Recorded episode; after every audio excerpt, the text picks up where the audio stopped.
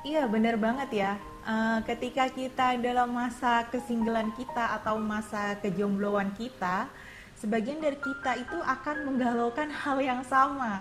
Misalnya ketika ada yang deketin kita atau berbuat baik kepada kita, di situ kita tuh mikir dan merasa bahwa eh, maksudnya dia itu apa ya begini sama aku atau tingkah baiknya itu mm, buat apa kayak gitu. Jadi ketika dia benar-benar suka atau mencintaimu, dia nggak akan pernah membuat kamu bingung. Ketika dia benar-benar mencintaimu, dia nggak akan pernah membiarkan kamu ada di titik kamu merasa bahwa kamu futur atau merasa bahwa mencintai sesuatu yang salah. Jadi dia nggak akan pernah kode-kodean ke kamu karena ini hati ya, bukan kata sandi. Kita sedang nggak latihan pramuka dan kalau dia juga benar-benar mencintaimu dia nggak akan pernah kasih alamat palsu.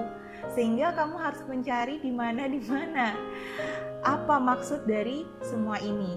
Dia nggak akan pernah melakukan itu karena laki-laki yang baik itu laki-laki yang mendatangi ayahnya bukan putrinya dan laki-laki yang baik itu bukan yang ngajak pacaran tapi serius ke jenjang pernikahan jadi sekarang kita balik lagi. Nih, masalah jodoh, maut dan rezeki itu adalah ranahnya Allah. Jadi kita kerjakan aja bagian kita. Biar yang bagiannya Allah, Allah yang ngerjain seperti masalah jodoh ini gitu. Mau kamu jodoh sama dia atau sama yang lain, biar Allah yang ngatur kamu kerjakan aja bagian kamu. Tahu kan bagian kamu itu apa kan?